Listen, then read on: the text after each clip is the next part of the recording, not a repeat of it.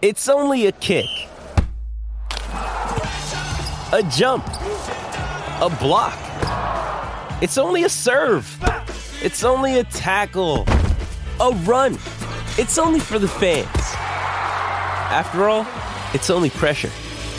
You got this. Adidas.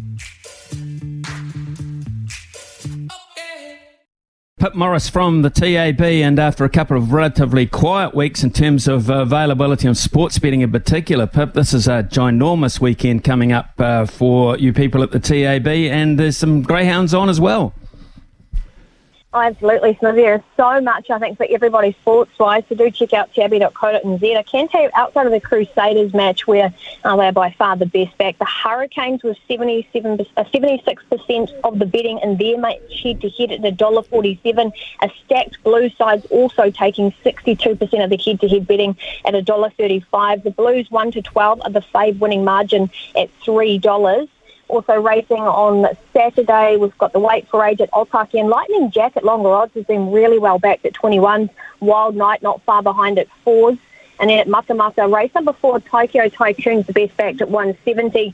Zerion at $3.30 and the Breeders and Ballon Rouge at 4.8. For the Greyhounds today, Smithy, I really like the Hummer Mama in race number two into Jerome Bale and race number three into a Linda. They're all short uh, but I think they'll be winning. And then in the last, uh, Gold Star Nolan too looks a really nice top two quote. So plenty of things to get involved with over the weekend, and I'm really looking forward to it.